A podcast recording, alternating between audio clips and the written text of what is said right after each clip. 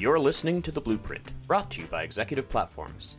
In every episode, we will discuss the topics and trends, the issues and ideas, the challenges and opportunities facing senior business leaders today. This series is one more way we want to engage with our network of industry executives. Thanks for joining us.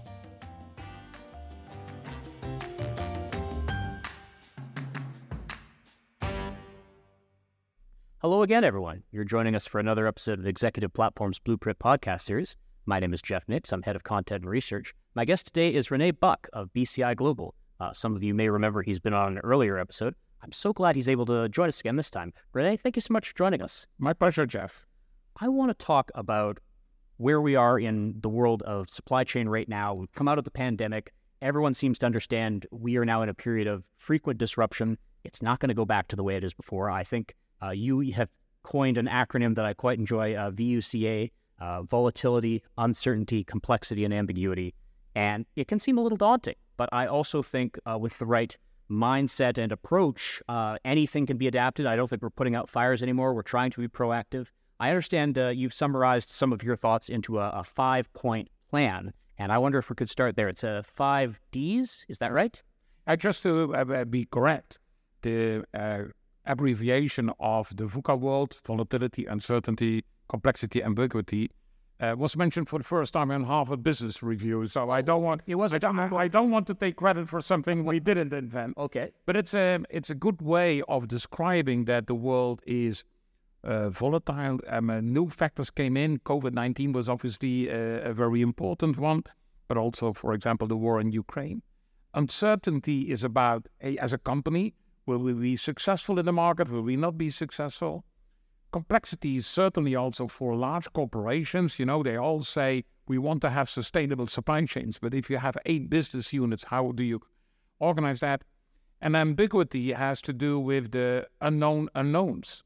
So for companies, it's really difficult to deal with these circumstances. And if you think about it, companies have three reasons why they review their footprint, where they are, where they set up. It's internal drivers. You grow, you uh, merge with another company. Uh, you have great products in the pipelines, and others you have to phase out. That's all. You have also more industry drivers. So, which if you are in the medical technology company, it's not only for you, but it's also for your peers. Think about the regulations or sustainability or new smart manufacturing technologies. And then you have these external circumstances like uh, COVID, like the trade war between US and China, ship shortages, uh, power outages in certain areas in the world. And so what we have seen is that these external circumstances are more and more for companies uh, important, while the problem is they cannot influence it. You know, a CEO of a company can influence new products, new pipeline, uh, whether or not to merge or acquire another company. So what we see is that companies are adjusting in the way how to work in this VUCA world. And uh, we think that for companies, five strategies are important, and they all start with DE, so not. Um, one is um, uh, companies starting to decouple from China. It's particularly in the US, a lot of discussion about that. And that doesn't mean leave China. Decoupling from China means Let's not be too dependent on China for our components, sub-assemblies, products, etc. So it leads to a strategy where companies still are in China and sometimes even increasing their presence in China, but more for the Chinese market itself. The second, what a lot of companies learned is being not too dependent on one single source of your products. In the COVID 19 pandemic, a lot of companies found out wow, we didn't know that we were so dependent on one product from one supplier in Vietnam or China or one producer. So companies are now de single sourcing. So they want to have multiple sources. Uh, and uh, for a certain component, have suppliers in various parts of the world so that you are not too depending on that. The third element of this DE strategy is de risking supply chains. Companies know that being uh, far away from your major markets, whether it's the US or Europe, Japan, that um, if you are too far away, the risk that something happens during the journey of the products and um, the components, um, that that risk you want to minimize that. The fourth element has to do with decentralization of production. Um, a lot of companies say, okay, to be sure that we can deliver our clients in the future, let's decentralize production. And that means a little bit in simple words, region for region production. So, yes, we will have a plant in China for China. Yes, we will have a plant in Southeast Asia more for the Asian market. Yes, we will have a plant in Europe for the European market. And yes, we will have a plant in the US or Mexico for the US market. So decentralization of production is often mentioned. By American companies and American media also often call it reshoring, you know, getting production capacity which was installed in uh, China slash Asia back to the home market. And the last DE strategy is decarbonization. Because a lot of companies, and we see it also now in the supply chain, it's about how can we reduce CO2 emission levels. Um, by using different types of um, uh, of vehicles, uh, by um, sustainable buildings, but also by producing closer to the markets. Because from a CO2 perspective, the most polluting part of a supply chain is everything you ship by air in airplanes. So what we see is so we have the VUCA world, so volatility, uncertain, complexity, and ambiguity. And the answer we think that companies should integrate, should consider, should review is decoupling from China, de single sourcing, de risking supply chains, decentralization of production, and decarbonization. I mean, it's certainly a holistic plan. Uh, I also think, there you go. I also think it's one of those things that large organizations, if you can think of them as steering uh, an enormous tanker ship, they don't turn on a dime. This this is an ambitious long term project, but it's also important, isn't it? It's it's urgent, but it takes a while. Yeah, because you know, large companies uh, can perhaps implement it easier or on a shorter time frame. Um, but for mid-sized companies, the risk is higher right. because uh, companies who have dozens of billions of revenues have the opportunity to take losses if you have a, a business of $600 million or euros and you have really supply chain which is disrupted and your clients complain, etc., then you have to install these strategies. So, yes, um, larger companies can do it easier, but the stakes are higher for mid-sized companies. So, is there um, an order that makes sense, or is it always case by case which of the Ds they focus on first? Yeah, it is a little bit uh, case by case because you can imagine if you talk about chemical intermediates or companies producing cameras or semiconductors or batteries for electric vehicles, they are all different supply chains. But this is the, these five DE strategies is what we see among our clients that we have put them in a framework so that you also can relatively quickly diagnose for a company, hey, what is that priority, Jeff, what you mean? Or what is this uh, logical sequence to implement actions in what geographies? Uh, some companies have business units where it, it doesn't apply that much as for other business units. So it's a framework, it's a think framework which can really help companies to take the right actions. And I think it's important to, when we talk about a framework, inside and outside perspectives, the more good ideas you can bring to the table to move on some of these Ds must be a, a huge part of the conversation as that strategy is being shaped. And uh, so uh, we as BCI Global, we work in all geographies in the world with our teams in, in North America, in the US, in Singapore, and Shanghai, and in Europe. Um, and what you get is examples from other geographies, but also industry verticals. So we work in the automotive industry, but also in pharma, medtech, industrial products, etc. So showing examples and learning from other industry verticals can really help. And it is to help companies to make your supply chain future-proof, resilient, those are buzzwords. But you need tactics for it. You, it's not good enough. The CEO can say, yeah, we de risk our supply chain. But then the supply chain leaders and the VP operations and the VP manufacturers, they have to make it happen. And then this framework of those five DE strategies really helps to prioritize to say, how can we get our act together? And how do we reach our goal, a robust, resilient, sustainable supply chain?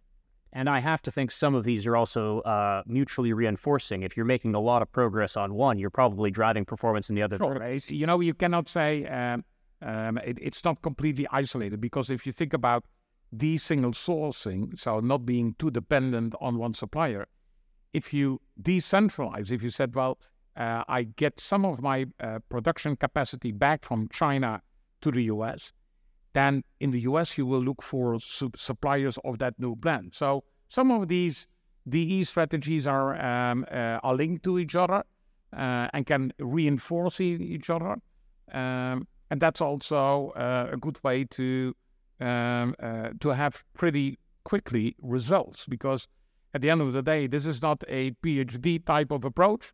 This is a consultant approach which works for our clients. And that's the reason why we are trying to convince more companies that you need such a strategy because otherwise it just stays with beautiful words in the uh, in the annex of a annual report and that's just not good enough these days well actually i'm, I'm so glad that you mentioned that there are certainly companies that are further along in this than others um, and i'm not looking for you to name names but what do they have in common? The ones that are finding success with this strategy, who are ahead of the curve, what uh, are they doing right, or thinking about, or what links them together as as good actors?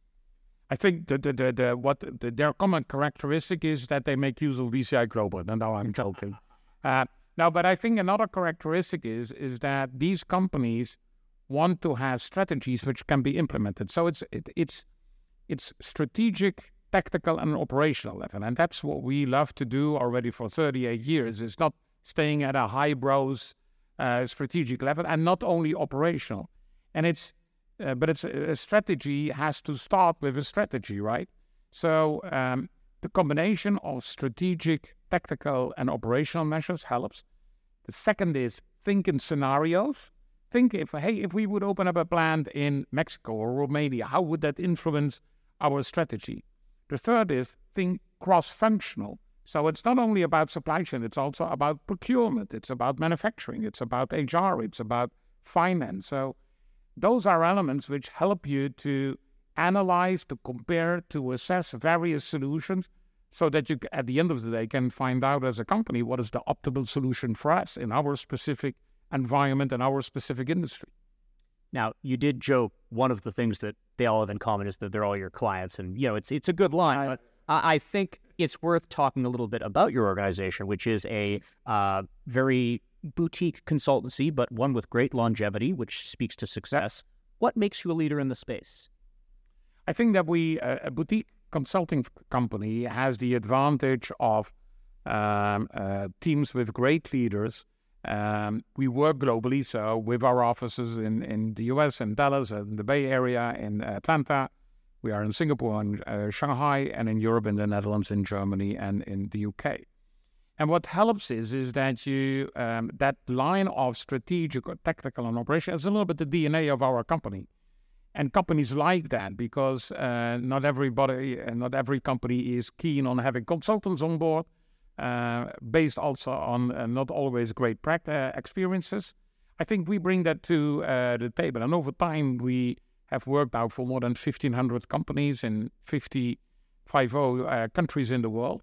So that adds to the credibility, but also to your experience to understand situations, to see where it will go for.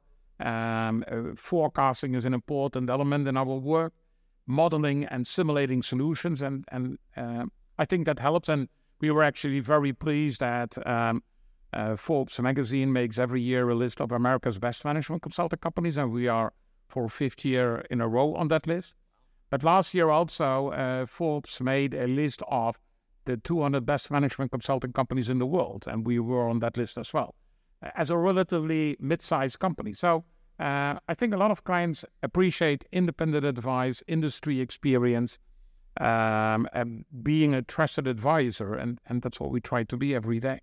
So I have a couple of questions just to follow up on that. One would be do you find many of your clients are looking for one answer and it's sort of a they get your input and then you're done or is it a long-term relationship you build with them we have long-term relationships but not long-term contracts let me explain that it's not that we have a five-year contract with our with a client um, so we have long-term relationships, and that they come back and say, "Now we have an issue here. We want to consolidate those two plants in Germany."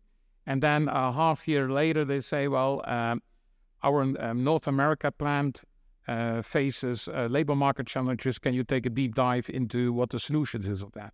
So for a number of companies, we work on a regular basis all over the planet, but it's it's case by case, but it's based on that uh, trust relationship we build over the time with a lot of companies, and obviously every day we are working to find new companies where we can become that trusted advisor.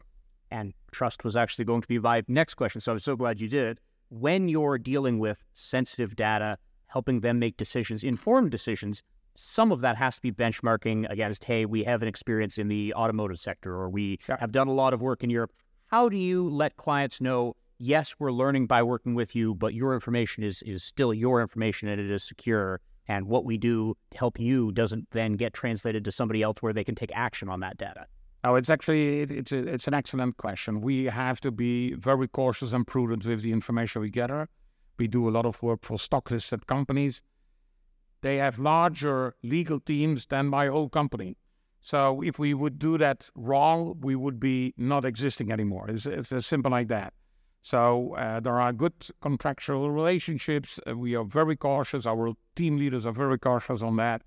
Um, because if we would fill the left hand with information on the right hand, we would have one year with great revenues, and the next year we wouldn't exist anymore. So, uh, 100 companies can trust us, will trust us, and in all the 38 years, we have never misused that trust. Let's get back into some of these volatilities, uncertainties, complexities, ambiguities that supply chain executives are dealing right now with right now. Um, the one that is top of mind, I think, in a lot of people's minds is uh, labor. I mean, the the war for talent is a conversation I have at just about every event yep. in every industry, um, and I'm sure it's something that your group deals with as well. Um, can we talk about maybe some examples from your work that we can talk about in that space? And uh, what we see all over the US and also in Europe, because a lot of people think that Central and Eastern European markets in Poland, the Czech Republic, and Hungary have unlimited, unlimited labor markets, which is not true. So if we talk about labor, we talk about availability of the right people, we talk about skill set, and at the end of the day, also about costs. And what we see is that um, um, in many countries and counties, you have very low unemployment. You know, if you have an unemployment level but uh, uh, lower than three percent, you're nearly in the static labor market, which makes it for companies difficult to grow. And if it's difficult to grow, even if you're doing great from a P&L perspective, then you have to go to other locations while it would not be necessary if you had the right label. So, um, in some countries and regions in the States and in Europe, you have on the 100 unemployed people, 154 vacancies. So it's for many companies really a headache. I, I recall a meeting with an American uh, company in Minnesota who said to me there was a global VP manufacturing. He said, René, I'm prepared to clean my agenda for two whole weeks to go with your teams across the states to find a location where um, I have a good feeling, a good understanding that the labor market, not only now, but also the next five years, will be okay to find people. Now, labor market challenges are here to stay. I, I love to say to our clients, I let them complain for 10 minutes about I cannot find the right workers, etc. It's the new normal. You just have to deal with that. So the question is, even in the toughest labor market, the question is, how can you become the employer of choice? Because even in the toughest labor market, there are companies who can hire, right? So um, one of the things we did is we developed a new analytics method. We call it IDEAL. Uh, it's not only IDEAL, but it's an abbreviation of in-depth assessment of labor markets. And what we do is really an in-depth simulation, quantitatively qualitative interviews to see how is the labor market on a metro level or a county or a city level. How will that evolve in the future?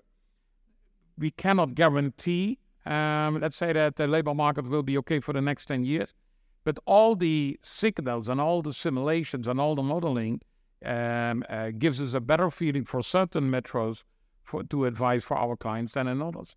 So labor market is something, get used to it. Uh, I know it's not a popular message, but it's just a way to do it. Analyze what is necessary to become yourself your employer of choice. It has to do with earnings, but also with fringe benefits, with secondary benefits, with career uh, path development opportunities. Those are the elements uh, uh, to cope with labor market challenges because complaining is just not good enough. You know, as you're walking me through that, and again, I have a conversation about talent quite often. the thing that I keep thinking is there are so many industries out there, there's so many companies out there, they're all trying to do something a little different. And maybe having a, a third party with experience in the space, you can identify what they're trying to do and give them actionable data quickly. But of course, they have to be willing to act on that data. Um, can we expand upon that piece of this conversation? Yeah, you know, it's uh, every location has a different labor market profile. If we take Atlanta or Berlin or Barcelona, if you look to, um, if you want to set up there a software development center, that's something different than a medtech assembly of a facility. That's completely different from uh, uh, batteries for electric vehicles type of plant. So um, each industry has its different requirements in size, in skills, in number of people, etc. Um, I think analyzing that um, into detail um, is necessary. It's not good enough to say to Atlanta, Berlin, or Barcelona, hey, what are your employment figures? What are your unemployment figures? Yeah, that looks okay. And then you go on. That's not professional enough in these markets. So you really have to go into deeper. Five year forecast. It, will there be more companies in a certain industry come to, in this case, Atlanta, Berlin, and Barcelona? So, and, and then also prepare what is the offering you as a, as a company want to offer to the market. Are you on the below type of market rates where you pay, or do you want to be a front runner? And front runner is not only earnings you pay per hour. Front running is also what about transportation? What about pension contribution? What about part time work? What about career path development? Uh, can you grow up? What are training? Do you get certificates? So I think um, in, in to find people in your supply chain operations, whether it's a distribution center or whether it's a manufacturing plant, looking into what is the total offering we have to bring to the table to be the employer of choice is far more than just saying, hey, we pay so many dollars per hour. Pause here again. So I'm ready to pivot into why BCI Global is a partner of choice, what getting started looks like, how to get in touch. I can do all that. Is there another example like labor that you want to talk about first? Because these are great examples. Everyone has this pressure these are conversations that are valuable. If you've got another one that you want to showcase, I'm, I'm very happy to take no, that up. Well, perhaps another um, angle would be um, in some emerging industries, um, you have new kids on the block. Mm-hmm. So uh, I give you an ex- example. I, I, run into a company in California, 13 people, company in the batteries. The only thing what they lack is $850 million for their real first flight.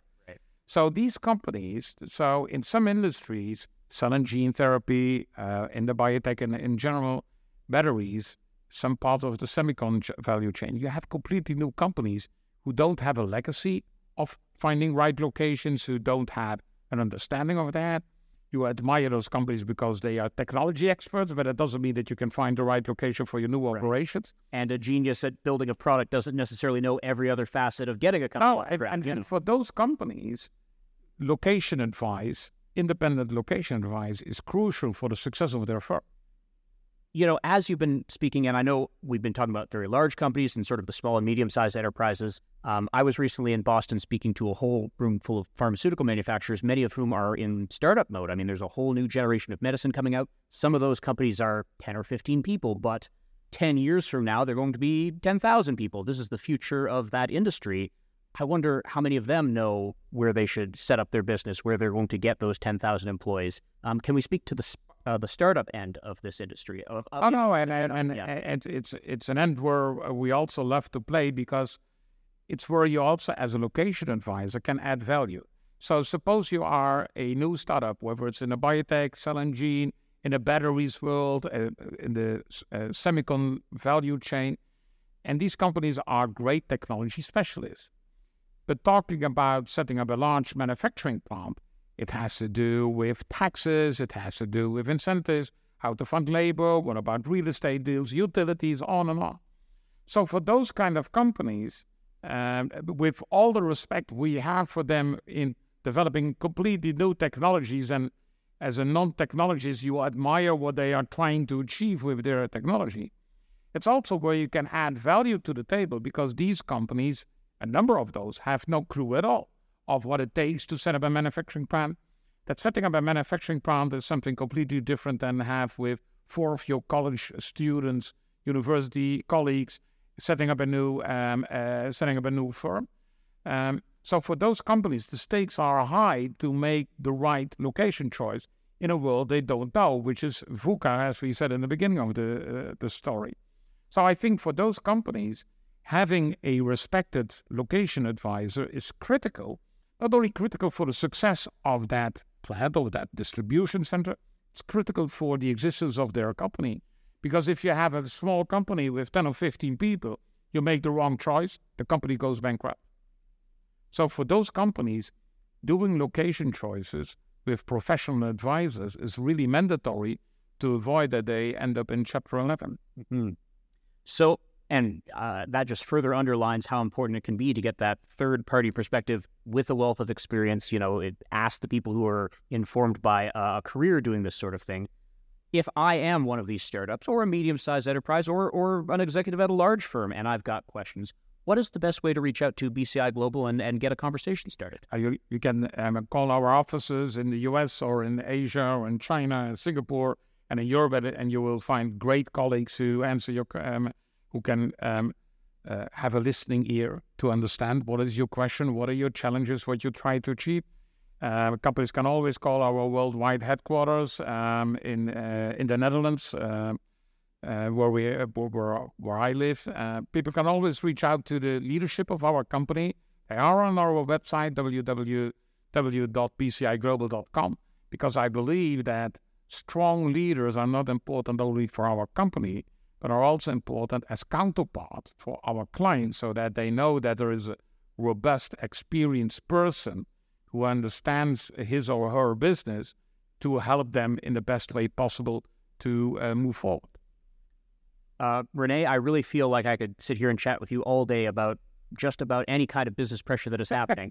uh, I do know there's a, a, an event out there that I want you to go enjoy a little more of, but uh, I really appreciate your time. I really appreciate your thoughts, and I encourage everyone do visit that website. It's a it's a powerful resource to engage with experts like René.